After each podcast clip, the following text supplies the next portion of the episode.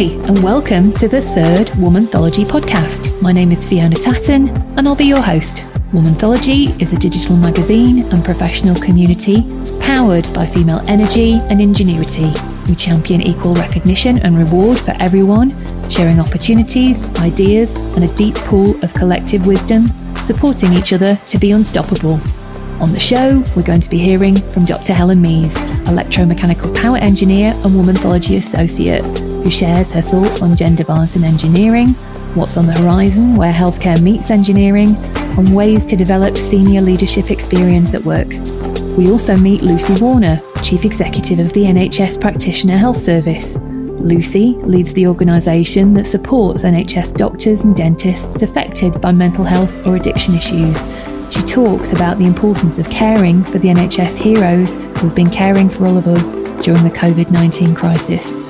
We'll also be hearing from Inesh Santos, Womanthology's Associate Editor, who's going to be talking us through the written stories in the new issue. And welcome now to Dr. Helen Meese, friend of the show. Helen, you've taken part in Womanthology before, but for those who missed your written articles, please could you remind us a bit about your career to date? Well, I'm an electromechanical power engineer. Um, I have spent uh, a good probably 20 odd years now working in the defense industry, actually. That's where I started my career. And uh, that was sort of after university. I, I also did my PhD at Loughborough University as well. So I did my PhD in turbocharging. And then I went on from there to go into industry uh, as I mentioned, it's the mostly the defense industry. And then about 2013, I I, I got an opportunity to apply for a job at the Institution of Mechanical Engineers, uh, which was my institution. I'm registered as a chartered engineer there. And they took me on as a policy manager. So I, I, went to work for the institution for four years as en- uh, head of engineering and society, and then latterly head of healthcare. And since then, since I left the institution uh, in 2017, I have continued to be involved in the institution. So I'm now vice chair of the biomedical engineering division, um, and I also host the institution's podcast. And uh, I was also a trustee for a couple of years as well. So I've been both a member of the institution and a member of staff, which is quite weird. And then I suppose that's led me on to where I am today, really. What sort of work do you do now? Well, I kind of decided that I needed to put all of my policy work into practice. It was quite obvious that a lot of the healthcare related work that I'd been doing at the institution um, needed to be demonstrated in some way. So I set up uh, my own company in about the middle of 2018, I guess. And that's called The Care Machine. And we are essentially on a mission to support entrepreneurs in the medtech and healthcare sectors uh, to enable them to uh, scale up. Uh, their ideas and develop their technologies. And really, the idea behind the company is to enable those people to get their products where they need to be, which is right with the patient. So that's really my driver behind uh, setting up the company. And I suppose I have a bit of a, a mantra around that, which is obviously collaboration is key. Uh, if we're going to ensure that uh, technology reaches the patient, we have to collaborate. There has to be vision associated with that. And um, in terms of being able to think about the future and think about what healthcare services are going to be needed in the future.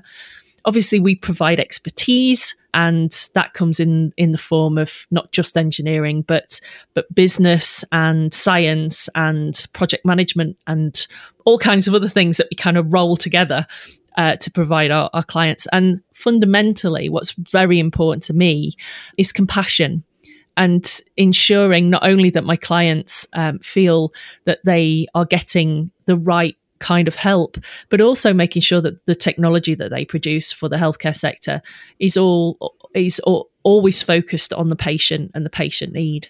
So yeah, I'm trying to to kind of live by my by my mantra and also by the work that I've done previously uh, to try and, and improve um, care for patients. You recently chaired our liftoff session where the attendees discussed the dangers of gender balance backsliding as a result of COVID 19. What were your key takeaways from the event? Well, for a start, it was a superb event, even though I was chairing it, obviously. Uh, but it was it was great to see Womanthology coming back to the fore, and great to see you back in action, which is always wonderful to see. But I think what really stood out for me from the conversations that were had, particularly in the in the panel discussion, was thinking about doing rather than talking we we spend an awful lot of time talking about these issues but I think what you rightly said, and and certainly what the other panel members were talking about was actually demonstrating that, and uh, that probably comes back to to my my belief in that you know you can talk about lots of things, but you have to be seen to be doing it, and you have to you know get out there and lead from the front. And that's really what womanthology to me is about. I think it's important to make sure that we can take action and to keep these issues of gender imbalance in the headlines. And I think that's that's very important now going forward, uh, particularly in light of COVID, that we need to ensure that women uh, do still have a voice and uh, have enablers like womanthology to enable them to to have that voice and to have that seat at the table and for someone to to act as their advocate and I think that really was what stood out for me. And I think it's important now more than ever that women have to have role models, but they also have to engage with men to to create this discussion as well. I think that is really fundamental. That you know the it was it was very obvious in the session that men need to play an important role in enabling women. And and it's that's not about saying that you know men have got to step up and you know but to work together. It's about parity. It's about balance. And i think that was really what stood out for me. So i think yeah there's there's an awful lot of work to do. There's a lot of work womanthology is going to be able to do i think going forward. Um, but it's it's about actioning those those tasks really now and getting them going forward how do we create a fresh narrative for women in STEM and move beyond the need to be an inspirational or strong woman in order to receive the recognition we deserve? Well, I come back to what I've just said, really, in terms of we need to be doing. There needs to be action. Women need to see other women doing and achieving. Um, I think a couple of things that, that stood out for me, and it comes back to a policy report that it wasn't written by me. Actually, it was written by um, the head of uh, education at the institution, a good friend of mine, Peter Finegold. Um, back in 2016, he produced a report called Big Ideas, and in 2017, a report called Stay or Go. And I think several things stood out for me there that we could be doing that could be a fresh narrative. One really is about promoting STEM as a people focused, problem solving, um, you know, societal, societally beneficial discipline. And, and we need to contextualize that. You know, we need to give it case studies, examples of what women are doing. So it's a, again, it's about doing, it's about seeing the action of what women can achieve in the STEM profession. I think also broadening routes into particularly engineering obviously my my case broadening routes into engineering degree courses i think would go a long way to promoting more flexible entry opportunities for women. Um, there's still this idea that women shouldn't or can't do science or don't feel that it's a place for them. And so they miss out at those very formative periods of time, i.e., GCSE and A level, to be able to then go on to do degrees in the subject. Now, there are universities that are now opening up that don't require you to have those science um, skills, those science backgrounds that you you learn again, learn by doing um, within the university. It's much more practical approach, and I think that may be more appealing, I think, uh, to young women. Uh, so I think there's an opportunity there. I think we need to have much more broad curriculum for young people uh, up to the age of 18. Uh, I think we are um, siloing people too early and not giving them the opportunity to become multidisciplinary in their skill set we expect them to either do science or arts or languages. Um, and actually, all of those are valuable to a STEM career. So we need to be able to broaden that that curriculum base, I think. And I guess the engineering community uh, has has a really important place to you know and the stem community itself has a, an important role to play it needs to identify and emulate how the most effective sort of ways of demonstrating careers can be put forward to young people. I think we we don't we don't give those clear examples. And we also need to be thinking about the flashpoints where you know like uh, like GCSE's A levels degree where people are struggling to make decisions. And I think there's some opportunities there where the the science communities and industry could make a big difference. And ultimately employers employers you know need to promote the message that that no employee should feel a need to be uncomfortable about. Particularly the the um the stay or go report really highlighted that women have to toughen up in order to be in the, you know a STEM profession. And actually you know we shouldn't have to do that as women. It's not about being tough to be able to make it in in science and technology and engineering. It's it's about feeling about being yourself and about being who you are and, and putting forward your ideas and your expertise in a way that is diverse and inclusive. And so I think en- employers have a responsibility to to get that message across that you know you don't have to be a certain type of person to be in STEM. And I think those are the new narratives that we really need to carry forward. That's quite a long answer, isn't it? but it's a very good answer as well. In addition to your day job, you're on a number of boards and advisory panels. Please, can you tell us a bit about these and how valuable the experience is that they give you? Yeah, being being on a board or b- being sort of involved at strategic level within an organisation, I think is really quite a valuable experience. I've as I mentioned earlier, I've been a trustee of the Institution of Mechanical Engineers. I sit on uh, Loughborough University's Engineering Advisory Board. I'm vice chair of Biomedical Engineering Division. So all of those things have exposed me to new areas of business. You know, in my in my early career, I was obviously very just focused on the engineering and, and the nuts and bolts. But as you progress into project management, into managerial roles, and then obviously to run your own company, you have to have uh, a good grasp of business and marketing and branding and all of those things that you're not necessarily taught uh, at university in engineering. So I think for me, being able to take part in those sort of strategic boards, I think has helped, you know, helped me understand what what the the needs are of of organizations and thinking about the strategies that are required. For example you know the IMechE um, is a large charity and balancing the requirements between members needs and charitable aims is extremely difficult.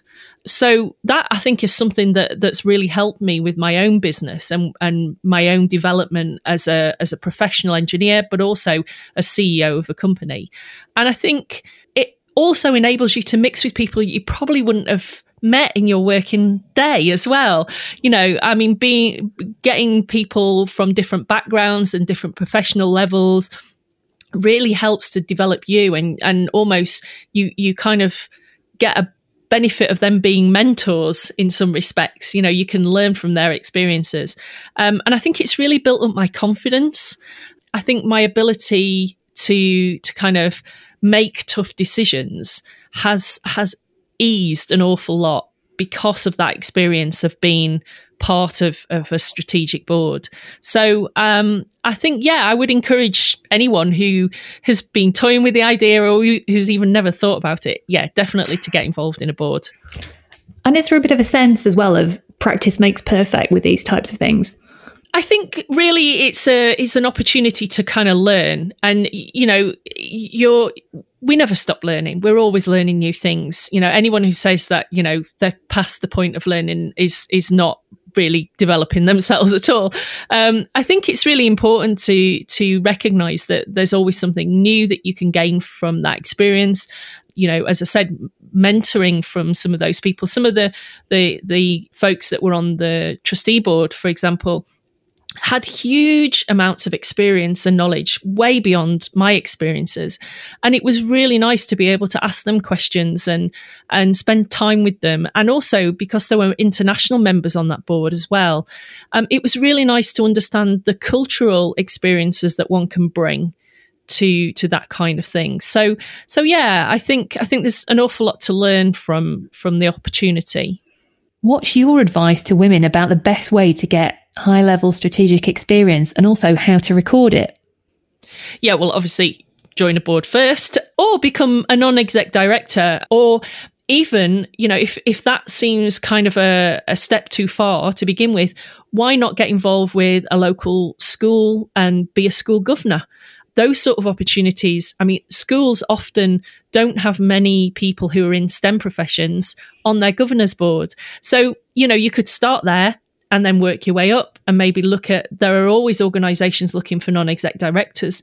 So those are the opportunities i would say start with. And then talk to people who are on those boards you know get some insight first about the commitment that you need to make. Obviously in the case of uh, of not for profit organizations you're not going to get paid for that time. So f- I think you have to consider it as being a learning experience.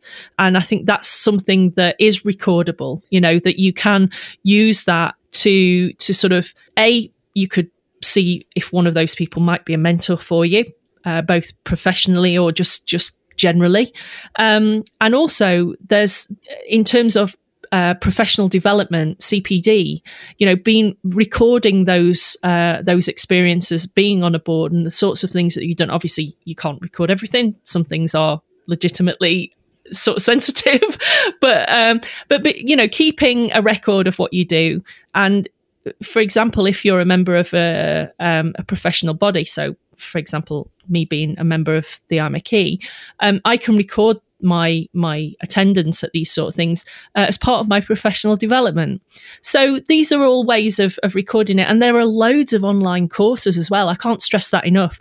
There's there's some really great strategic planning courses uh, and things like that which you can do online at your own pace. On you know in your own time and that will help build your confidence you can record that again as um, as accredited uh, professional development and then you can look to to get a place on a board you're a healthcare specialist what are the key trends we should all be looking out for where engineering meets health Oh my goodness, we could do an entire conversation just on that one question, I think. no pressure. Um, no, not at all. Um, the uh, yes, I mean hospitals today could not function without technology. Um, it's you know you, you, can't go into a hospital one end and come out the other without being touched by some piece of technology. So I think we'll start to see m- many more engineers being present with at the patient bedside. I think that is going to be fundamental to ensuring that uh, technology and health, um, you know, combine. I think. Um, you know, the, they the engineers at the moment are generally on the periphery of patient care. They're generally not really seen as much, and people just don't know that they're there. They just think that they maintain equipment.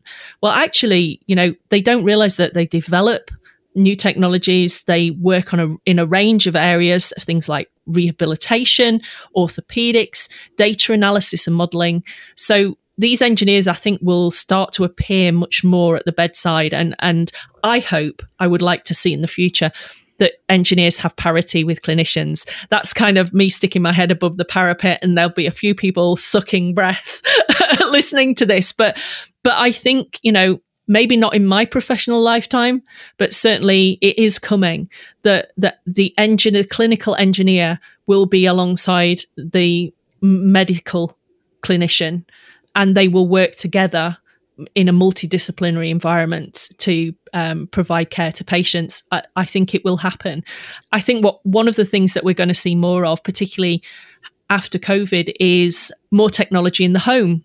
And certainly more technology in GP surgeries. I, I think remote health monitoring has really come to the fore during COVID. It's always been there in the background and there's lots of people being advocating for it but now i think gps have recognized just how much time they can save and how much more time they can spend with patients that need their time by ensuring that they can use uh, online services, monitoring, sensors, those sort of things. And I think we will see a huge growth in those in the coming years, particularly around older people. Uh, so monitoring people as they get older, uh, and also problem that we're having with growing lifestyle illnesses as well, things like obesity and diabetes, we will see more technology that will help people manage their health and their diet and their mental health to to help them a- address those uh, lifestyle illnesses. Helen, it's been a pleasure speaking with you. Finally, what's coming up next for you? What are you excited about?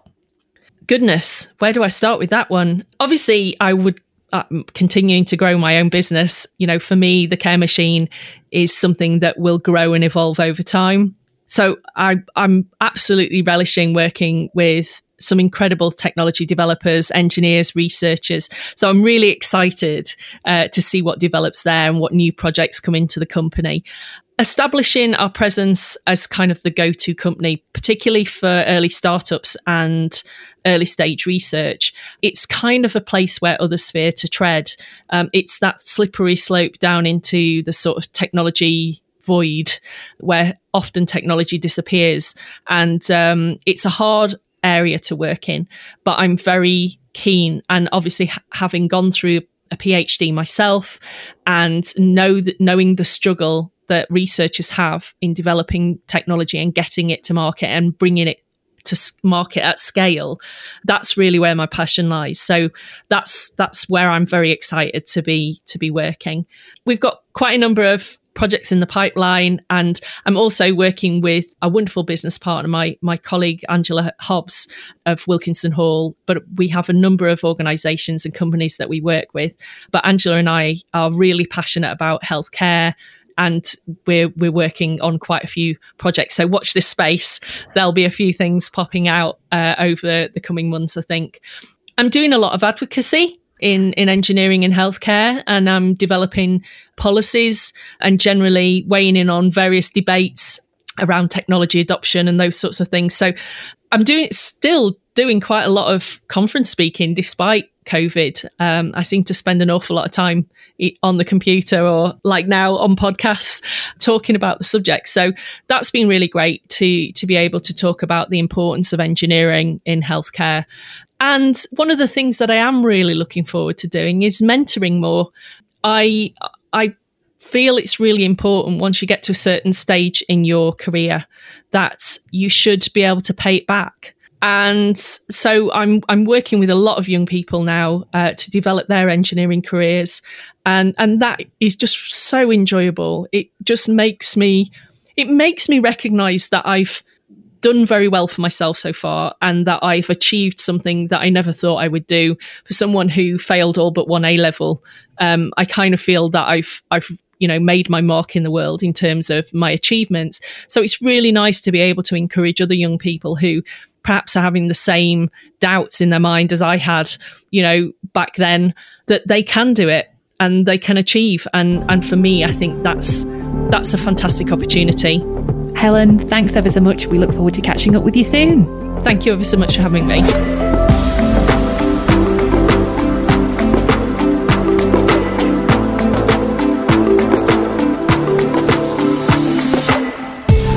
And a reminder that our Women in the Picture photo competition on Twitter and Instagram closes on Friday, the 14th of August 2020. The winner will receive £100 of vouchers and appear in Womanthology. There's also a runners up prize. We want to shine a light on the experiences of working women around the world.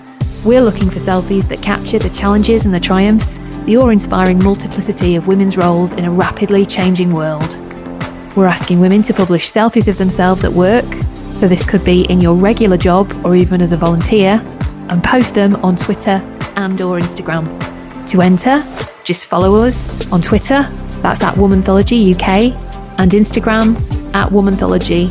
Post your images on Twitter and or Instagram using the hashtag Women in the Picture. Make sure you post your entries before 23.59 British Summer Time on Friday the 14th of August 2020 please be sure to check out full terms and conditions on the website before submitting your entry. Good luck!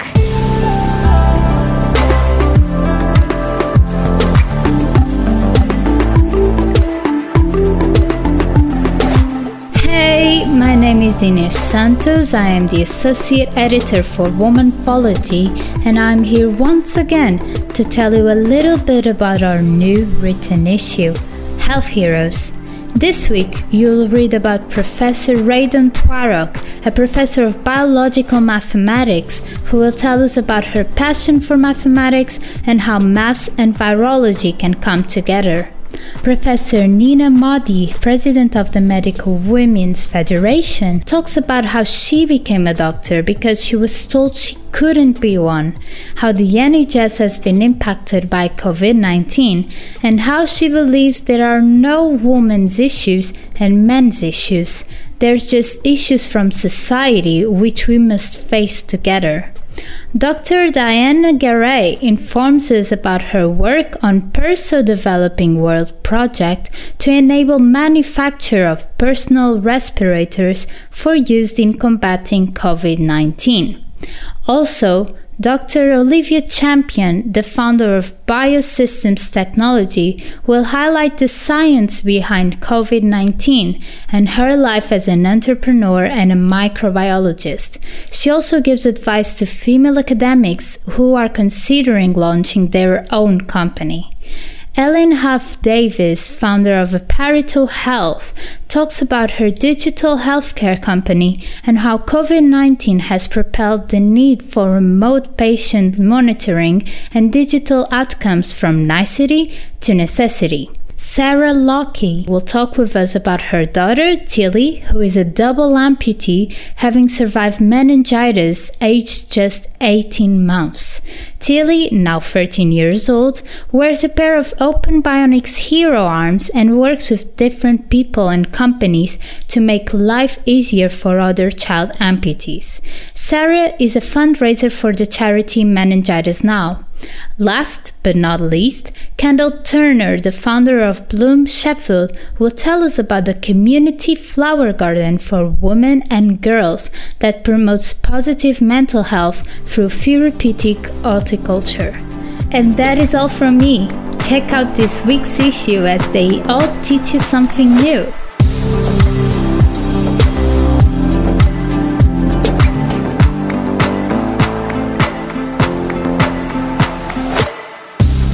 And now, welcome to the show, Lucy Warner. Hi, Lucy. Thank you so much for having me. Lucy, can you start off by telling us about your career to date and your educational background? Yeah, sure. So, I am an NHS lifer.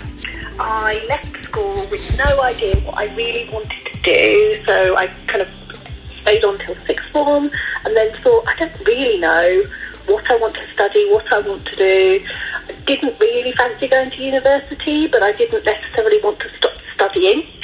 And I saw an opportunity for a management training role within the NHS and applied and I got it. And again, I didn't really know what I was letting myself in for, but it was a fabulous grounding because it gave me an opportunity to work in so many different parts of the NHS. Uh, so I worked in primary care settings, hospital settings, and across those hospital settings, I worked in stores and catering, I worked on the wards, I worked in operating theatres, and I worked in obviously the management suite of offices as well. And, and at some points, I was even going around sort of counting um, bushes in, in hospital gardens, ready for a tendering exercise, all sorts of things. Um, and that really kind of gave me a vast understanding of sort of the different ways that the NHS operates and all the different elements that are needed to deliver care to patients. And then my career over the last few years, um, I've worked, say, in secondary care settings, uh, working, you know, purely, purely management roles, lots of spreadsheets and, and databases. Um, I've worked in lots of liaison roles where I've gone out talking to GP practices about the services that they need from hospitals. I'm working across large county areas. I've worked in GP practices, um, helping them develop new services, helping them look at the way they run their services themselves. And as a result of that, I then got an opportunity to work for one of the national teams that was looking at quality and safety issues right across the NHS. Um, and from there, I'm never one to say no to an opportunity. I got the chance to go across to Gibraltar and spent about 18 months living and working in Gibraltar, doing some redevelopment work for them, looking at the way their services ran, mainly focused on primary care, but really a, a large piece of transformational work around how services ran in Gibraltar. And when I came back, uh, was around the time of the Harold Shipman um, issues, and there was an inquiry going on as to what happened. Um, and that really gave me an opportunity to get involved in a completely different way, looking at safety and quality of care for patients, and building on the recommendations that came out of that inquiry. And one of the aspects there was that he had had access to medication and drugs when patients had died. And it linked to the fact that sometimes it's very difficult when a doctor has an issue with their own mental health or with an addiction issue. And it was very difficult for doctors to access care and support when they identified those issues.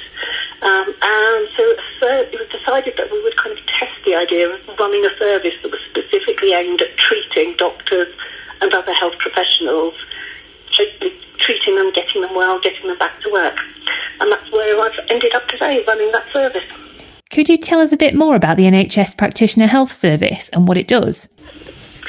So, NHS Practitioner Health has been designed and developed so that doctors and dentists and other health professionals can access confidential NHS care. It's really difficult for a doctor, for example, to identify that they're unwell and to get confidential care, particularly around issues like mental health, when they're actually seeking that help, perhaps from a colleague, somebody that they sit on a committee with, somebody that they train with or work with. Um, and the stigma and the sort of shame issues of admitting to having a problem can be particularly difficult. So practitioner health is really there to provide a, uh, a mirror NHS service alongside the existing mainstream NHS services, but to provide that confidentiality around those people who want to access care in our service. Uh, we've been running for about 12 years now. We started off just in London. There a team of three of us, and uh, we're now nationwide and available on a self-referral basis for every doctor, every dentist in the country. And we now have a team of about 300 clinicians and therapists and administrators who work in the organisation. And our role really is to make sure that doctors can access care when they need it, they can access it in a confidential way. Uh, we can offer prescribing, we can offer therapy, we can offer groups, um, and we can really support them to get well, get back to work, and, and get on with the day job of treating their patients. What a fantastic service! Thank you. Well, I think so. I mean, it's a it's the type of service that it's actually a real honour to work in because we all know that these, these doctors and other health professionals are, you know, they work incredibly hard, they train incredibly hard, they're so important to the well-being of each and every one of us right up and down the country. And, and COVID has proved that, how important our doctors and our other health professionals are to us. And so being able to work in a service where you're making a real impact in terms of getting somebody well and getting them back to work and getting them able to carry on treating the patients and doing the job that they have an absolute vocation for it's a real honour to be part of it. What does your role involve on a day to day basis? It's, it's a strange organisation in that we have a relatively flat hierarchy. So there are a lot of us. Most of the people working in the organisation are clinicians and therapists. And then we have a handful of us who work in administrative type roles, of which I consider myself to be one. So, you know, in past times, I could be doing anything from making sure we had enough toilet roll in the office to uh, writing up a, service specification and, and bidding on a contract. But these days, in terms of how we're working in COVID times, a lot of my time now is spent uh, promoting the service, talking about the service, and thinking about how we develop the service, knowing that we're likely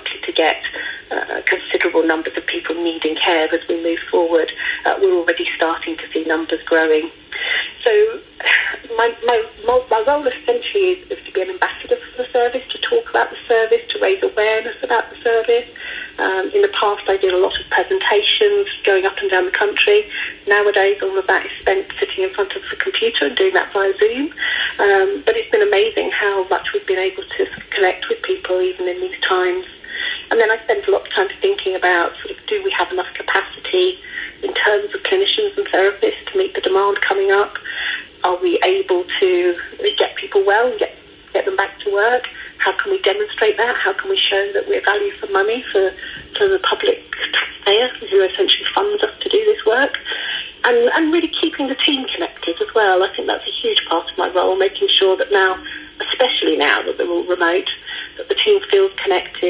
feel part of, of the practitioner health family, as it were. How have you been supporting doctor and dentist colleagues in the NHS through the pandemic?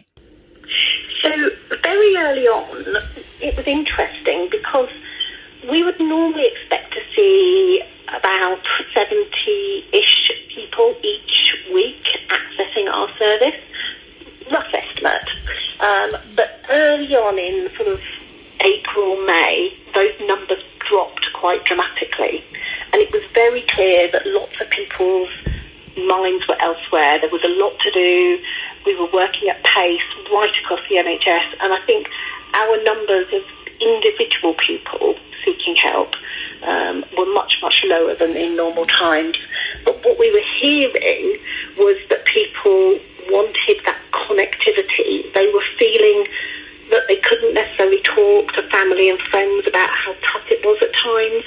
Um, there were people feeling a lot of guilt around uh, perhaps leaving their families behind when they went into work or leaving their colleagues behind when they went home.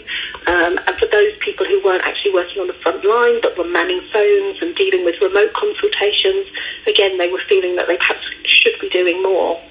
And what people really wanted in those early months was that connection, that sense of connection. And so one of the most important things we did was establish online virtual groups um, we called them common rooms actually, where people could come together um, and you could have a doctor who was working in Norwich and a doctor who was working in Nottingham um, in the same virtual online common room, having a coffee together and talking about how it felt for them right now, how they were handling things, tips, sharing, reflecting on their own experiences.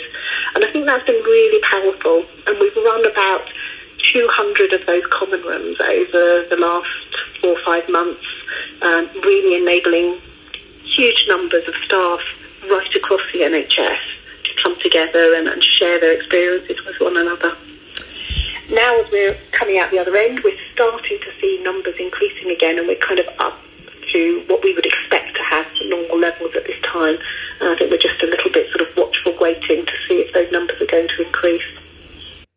COVID 19 impacted on your job at a practical level? So, I mean, there was definite things like sitting in front of Zoom um, and sitting in front of my computer and not moving as much as, as I have done in the past and not travelling up and down the country as much as I have done in the past. But I think in terms of the organisation as a whole, the thing that we've really tried to focus on is the sort of well-being, the prevention, the supporting people with the issues they're facing right now and not wanting to wait until somebody is actually suffering with stress or depression or burnout, but focusing on what they might need right at this moment. So we've been looking a lot more at sort of digital technology, um, the different apps, and, and, it's been absolutely amazing the range of um, apps that have been made available to NHS staff right up and down the country, uh, things that will help them with sleep, things that will help them with anxiety, a range of apps that's been developed specifically around the, the stresses with COVID. So we've been using a lot more digital technology with people. We've been running a lot more webinars where people can come in their own time and listen, um, download listen to topics. Um, and we've been using a lot more sort of uh, technology really to connect people, running different groups, running different uh, support groups, therapeutic groups, or just peer support reflective type groups online. Please, can you tell us about the new practitioner health wellbeing app? Yeah, so, so this is quite exciting. This is a new thing for us, um, and it's something we have developed just over the last few months. But we've been working with an amazing organisation called 87% Foundation, um, and they'd already been doing some work with employee assistance programs up and down the country. But they've worked with us to really focus on pulling together content that's aimed at health professionals. And the idea of the app is that you go in and you complete a sort of circle of questions around the different aspects of your mental fitness. Um, so we all have lots of apps that help us with physical fitness. You know, are we walking 10,000 steps a day? Are we eating healthily? But this is really focused on our mental fitness. So about our work-life balance, about our stresses, um, about our responses to different uh, circumstances, and helps us give us sort of traffic light approach to a circle of mental fitness. And then once everybody has their individual uh, plan related to that, it helps you then drill down where might I want to improve um, and understand more about how I get a better work-life balance, or I'm having difficulty managing my emotional relationships. Where can I get some more information around that? So that's the idea from the app that it really helps you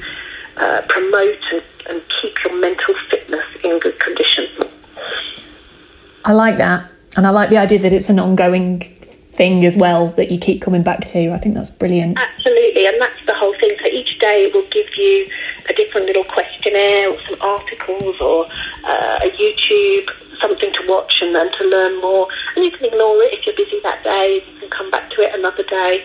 It's not too sort of, you know, not too many notifications coming your way and bugging you, uh, but there's always new material there to help you. Um, and, and you can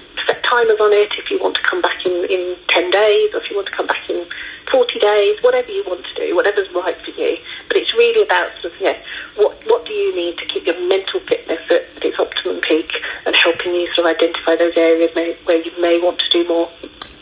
What a brilliant approach. We hope so. Um, so we're just rolling it out now. We're, we're hoping to sort of make it widely available to doctors and, and longer term to others right across the NHS. And finally, what's coming up next for you and the NHS Practitioner Health Service? So, I mean, definitely the app. I think it's, it's a fantastic innovation for us.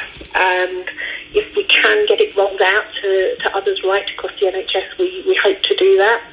We're working with NHS England, thinking about what might be needed for staff for the next, you know, not just the next few months, um, but over the next sort of two to three to five years. Um, I think what's been really exciting is the NHS as a whole and, and the country as a whole has really sort of understood how important the people who work in the NHS are. And everybody is very focused on making sure that the well-being of staff, the morale of staff is, is vital and that we keep sort of boosting that and working on that and providing them with resources that are going to help them. So I think what's really exciting is that kind of newfound focus that everybody has on ensuring that we appreciate and value the staff who work in the NHS.